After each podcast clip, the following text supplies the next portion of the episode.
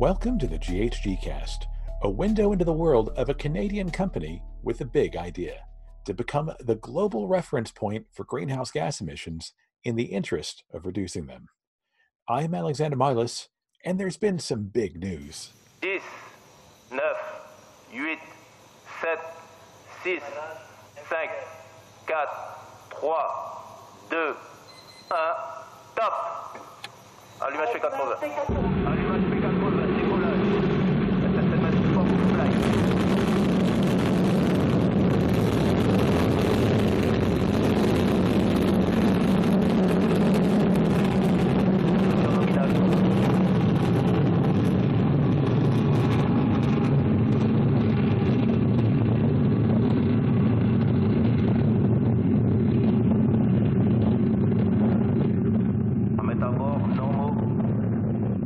launch of Iris signifies a major turning point in GHGSat. The companion declare it's the beginning of a constellation that's guaranteed to permanently transform the way that we see our world. Later this episode, we'll hear from Sir Martin Sweeting, a true pioneer in the world of satellite technology. But first, we sit down with CEO Stéphane Germain, fresh from watching the VV16 launch in Kourou, French Guiana, via his laptop. Stéphane, how are you doing? And I suppose most importantly, how are you feeling? I am feeling great. It was a fantastic night last night. The whole team is ecstatic. We're really happy to have Iris finally in orbit and to even have gotten the first contact exactly on time, knowing that everything is working well and, and that Iris is healthy. So it's it's a beautiful morning. Well, you know, tell me a little bit about the emotions that go through your mind, because I, I guess so many people focus on the launch. Um, there is also that pregnant pause between the launch and the moment that you you do contact Iris, right? Absolutely. So there's uh, there's many steps of emotions as you go through the launch. There's the initial excitement and jitters around the launch itself, and uh, fortunately, that's a relatively quick stage. I mean, it works or it doesn't, and uh, that lasts minutes. Uh, so it's in the range of um, you know maybe five minutes before you settle in and see that the rocket's cruising and going where it's supposed to be going. Um, and then when it, the next big f- flutter of emotion is around separation. And separation is when a satellite is separated from the rocket. And that is a little tricky because there's a period of time when mission control says that separation has happened. So everybody's kind of smiling and happy. And uh, the time when you actually get confirmation that the separation happened. So there's, um, you know, a, a, few minutes in there where there's a bit of a pregnant pause. and then uh, there's a much longer period until first contact. And that that's, it's not that long. It's about an hour, an hour and a half. But in that period, um, we didn't actually get any telemetry from the rocket giving us hard numbers to confirm a successful separation.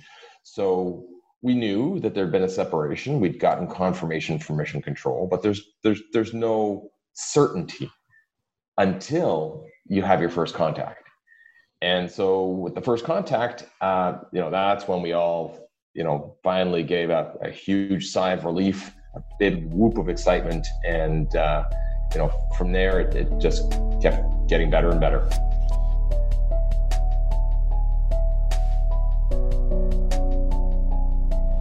Better indeed, and I'm sure a huge sigh of relief um, uh, for you and uh, everyone at GHGSat. So, so now that the dust is settling, what does this all mean?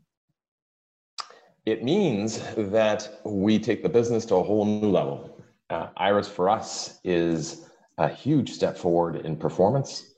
It uh, is a, a an opportunity now to show customers another level in the kind of service that they want and need from us.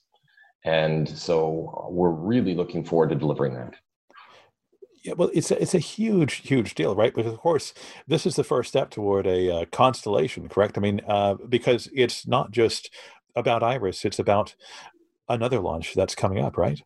Absolutely. So we have Hugo, our third satellite, which just completed uh, its uh, vibration tests uh, just this week as well. Um, that is getting ready for launch in December. So that's going to be the next big milestone. And then we have three more satellites that we're going to launch by the end of 2021, and a total of 10 satellites by the end of 2022. So there's a lot going on, and you know this is just the first step along a very exciting journey over the next two years.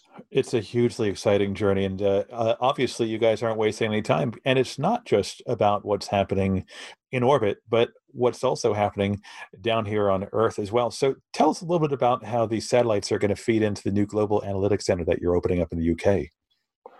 Well, we have uh, a lot of data coming in from the satellites, but data in itself is only half the story what people really need is information. They need to um, get insights from that data. And so to do that, you need to put a lot of smart people together thinking about uh, algorithms, about uh, relationships between different uh, bits of data from different sources. Uh, and they're all um, industry specific to ultimately provide an insight or multiple insights to our customers. So that requires analytics and so we have an office in Canada, and we need to triple our analytics capacity over the next two years. And to do that, uh, we chose the UK as the base for uh, another global analytics office. And uh, the office in the UK is going to concentrate on uh, a couple of very specific markets initially that we feel has um, great potential worldwide, and also is particularly well suited for being based in the UK. And I'll, I'll leave it at that for now. We'll be making separate announcements later on, but we're very excited about uh, the, the, um, the start of our, our global analytics capability in the UK. Well, it's a, it's a, it's a hugely exciting prospect, and uh, there's a definite sense of massive acceleration for GHGSat as well. Stéphane, appreciate it. It's been a big week for you, and uh, thank you so much for joining us today.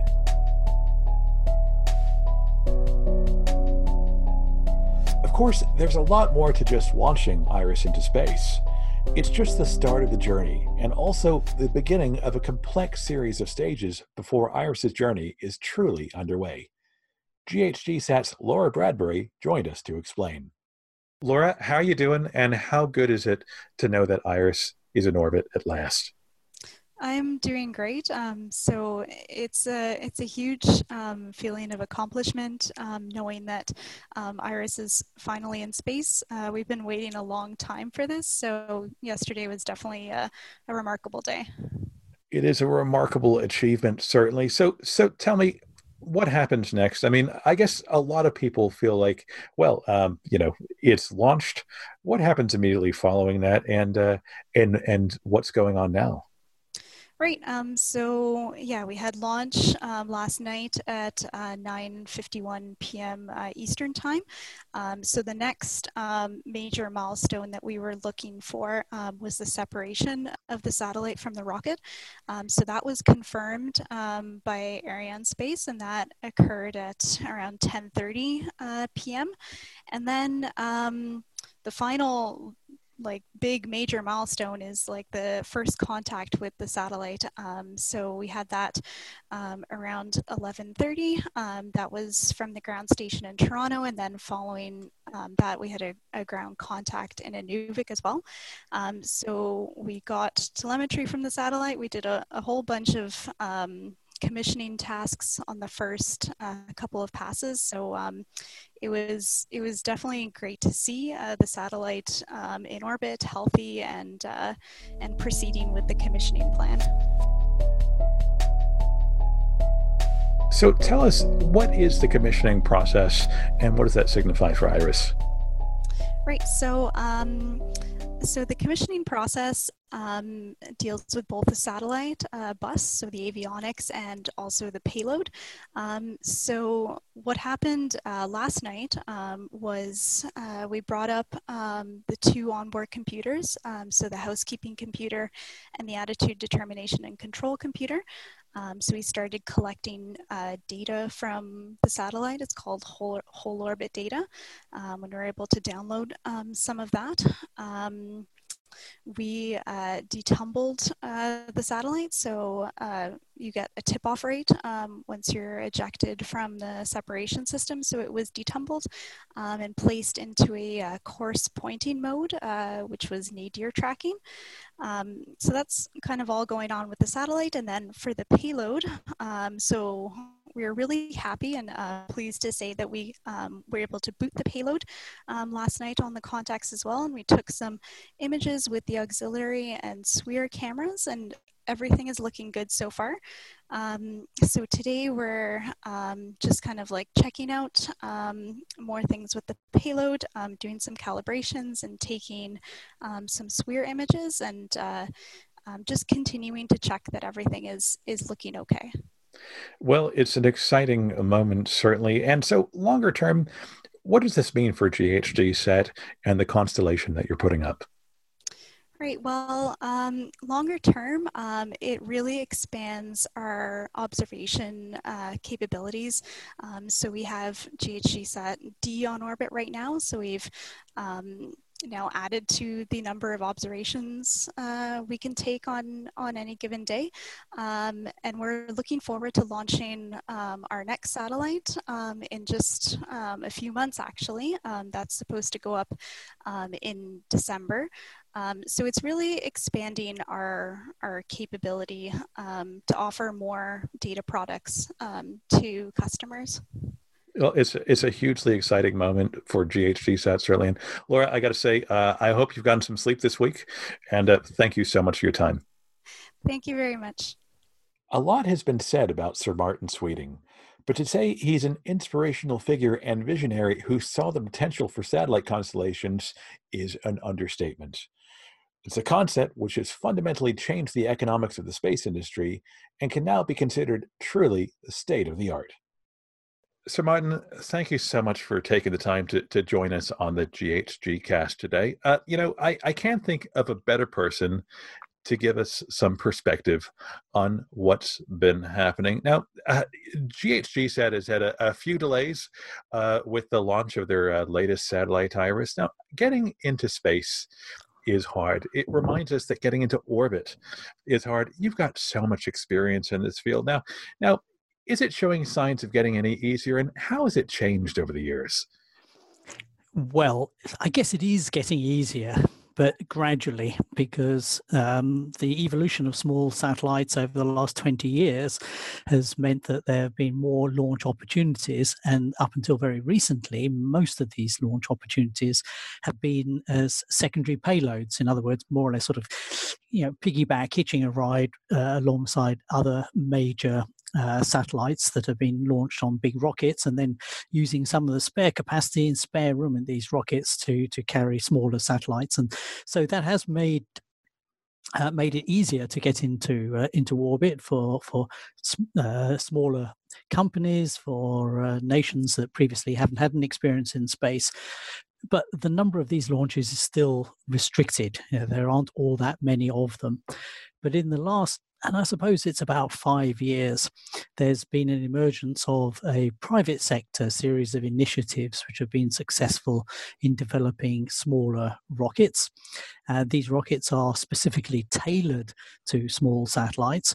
And whilst this is a very nascent business and has not really got going yet. It's just on the verge of breakthrough, I think. And so hopefully these uh, new commercial small launchers will make space even easier. Uh, well, not even make it easier; it'll make it easier to access. Indeed. Well, I mean, uh, you know, you use a, a really important word that it is nascent, you know, and in many ways, it does feel like we're at the very beginning of an incredible time for uh, innovation, you know, growth, um, new systems um, for delivering these. How do you think GHGSat is emblematic of of what's happening in, in the wider landscape? Well, there's been a again. It's over the last, I suppose, five or six years. There's been the emergence of, of what is, uh, I think, in in the sort of popular parlance termed new space. I'm not very keen on that particular name because it sort of infers there's an old space, and I'm not sure that's really true. It's just that it's a slightly different way of doing space and very much like you know laptops changed the face of computing but they didn't uh, remove the need for supercomputers for certain uh, dedicated tasks. I think the whole new space environment has stimulated uh, a different approach to space in parallel to the traditional approach. And one of the things that the new space environment, if we continue to use that phrase as an abbreviation, um, has created is a larger number of uh, companies, particularly focusing on applications. And rather like in your smartphone, you have hundreds of apps which are being popped up, which many of which you didn't realize you needed until you got them, and then they're indis- indispensable. The same thing is happening in a way with small satellites that because the cost and time scales are greatly reduced compared to their larger traditional counterparts, it does mean that new applications uh, become more practicable, more economic. And then this stimulates new business thinking, new uh, uh, projects, and um, this you know just sort of gathers pace, rather like a, a growing snowball on the ground. And I think for GSE, uh, GSE sat, um, this is you know a good example of identifying a niche application which is really important plays into the whole environmental climate change uh, area um, and the time is right. Indeed it does feel like it is an incredibly timely application of hugely exciting technology. So so how have constellations change the landscape for Earth observation, and and where do you see it going from here?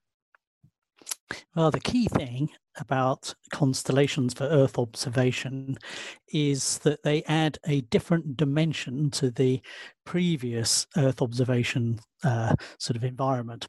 So um, up until again about 10 or 15 years ago, the, con- the focus of Earth observation missions was primarily on spatial and spectral resolution, i.e., can we see smaller objects?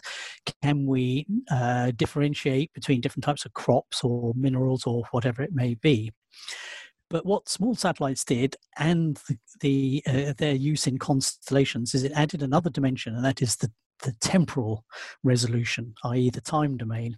So now we can not only have spatial and spectral resolution, we can have temporal resolution, i.e., we can revisit and, and monitor various uh, uh, areas on the ground much more frequently and build out a picture of how they develop, whether that's deforestation or the emergence of greenhouse gases or, or agriculture or, or water use or whatever instead of monitoring them and getting an image every week, two weeks, three weeks, we're now getting this data on a daily basis. You can only do this when you have a constellation of satellites. You can only afford a constellation if the individual cost of the satellites is uh, modest and affordable. And that's why this whole sort of new space, uh, small satellites and constellations came together to, to you know, the ind- individual ingredients suddenly made a really nice cake. it's a very nice and uh, exciting cake indeed. Uh, and in, terms of what GHG SAT is doing specifically, um, in terms of monitoring um, gases, I mean, it, it, it does seem like uh, it is uh, moving into an incredibly new and exciting space as well in terms of its resolution, um, not just what it can see, but but uh, what it's looking for, and I guess just that uh, that HD view of things. Yes, I mean, I, there's no doubt that you know, the con- concern that everybody has now over the environment, climate change, and all the interactions that go with that, which are, of course, very diverse, means that this is a, a topic who, who, whose time has come, and it's a very important one. And you know, I think the the, the role that uh, uh, GHGSat is is is um, pursuing is one which hopefully can contribute very substantially to a better understanding of the dynamics of this process, the the sources and sinks of of uh, of the greenhouse gases, and and how we can hopefully better manage them so that we you know prevent the deleterious effects and, and hopefully also we can construct the way that we might uh, improve the situation by more intelligent use of resources, urban planning, and agricultural activities.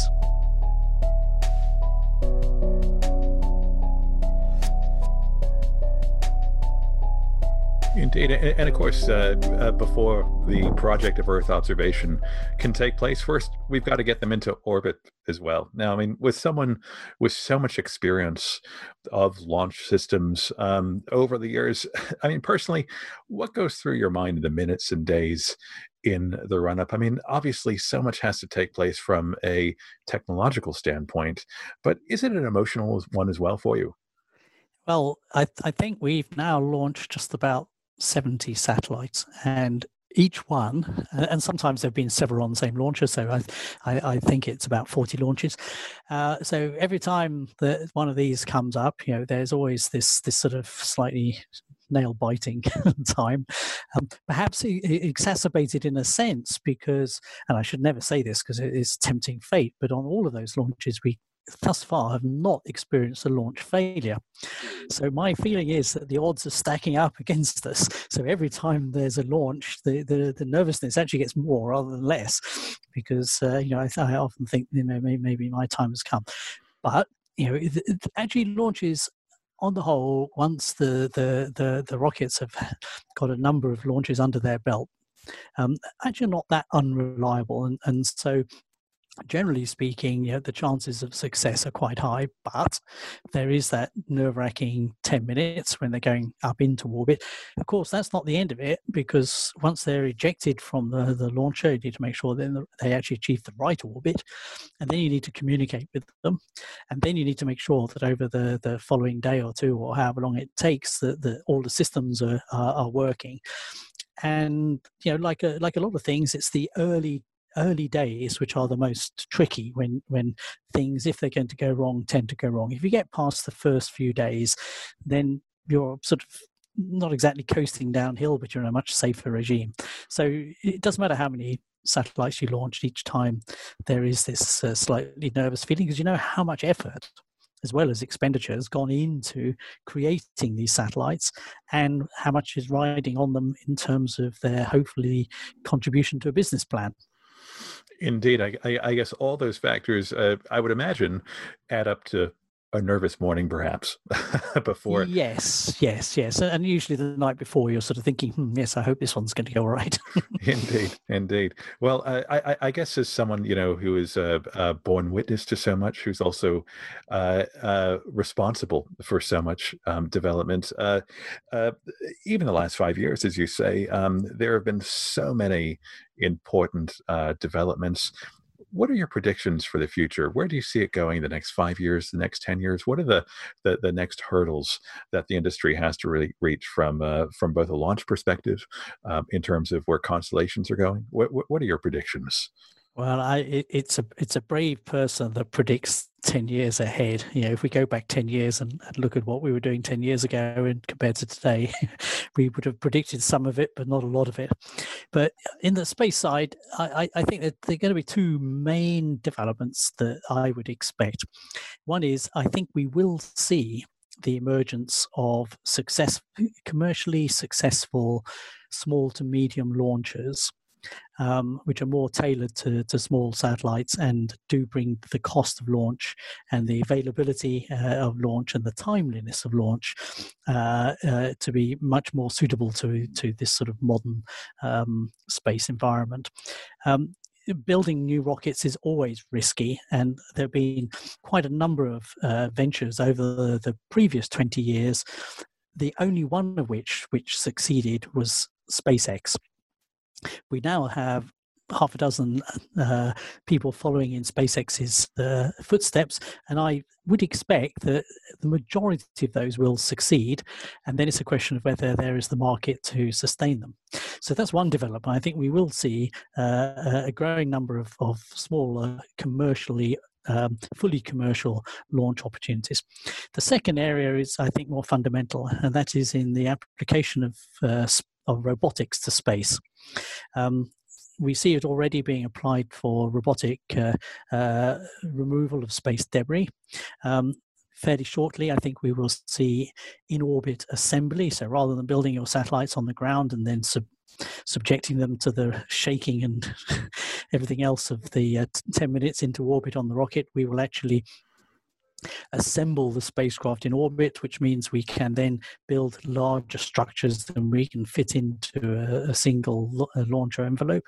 And then the phase after that is in orbit manufacturing when we will essentially be launching the raw ingredients and then uploading the software, if you like, to sort of 3D printers in the sky who will, or in space, who will then uh, manufacture the satellites in orbit, which means we can take a totally different approach to the structure of uh, spacecraft and how we would uh, build them. That's not five years away. That's probably 15 years away. In orbit assembly is the five to 10, manufacturers 15 to 20 year time frame.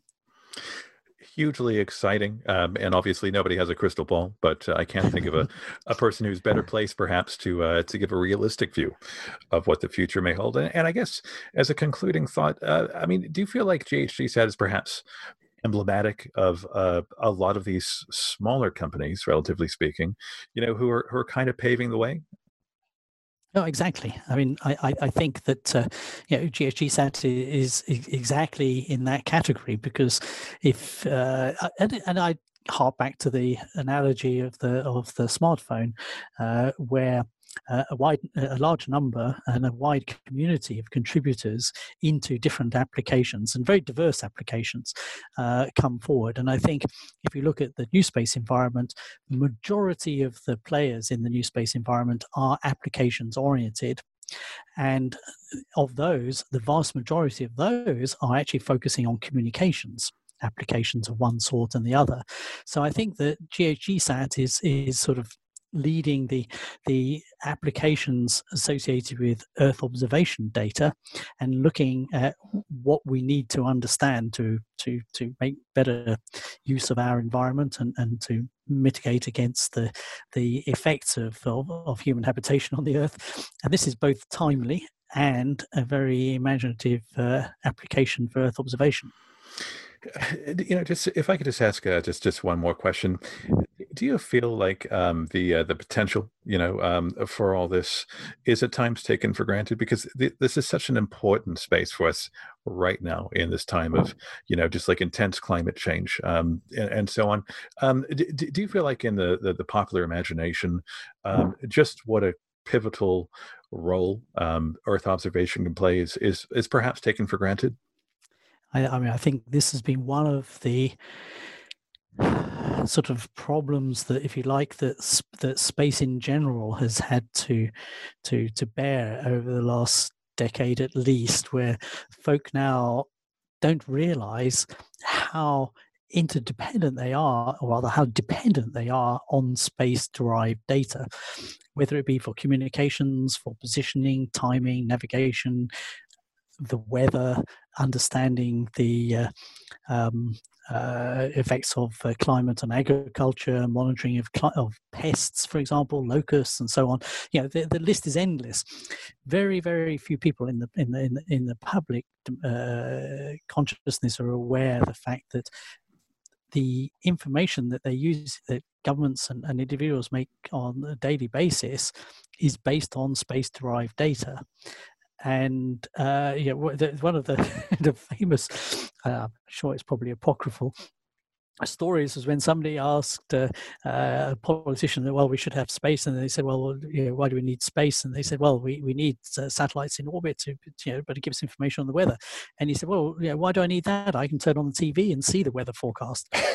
he had no idea. Of course, the weather forecast is utterly dependent on space-derived data, hmm. and so I think this has been one of the big sort of uh, difficulties that the space community has had to try to get public awareness. I have to say, I think it is gradually changing.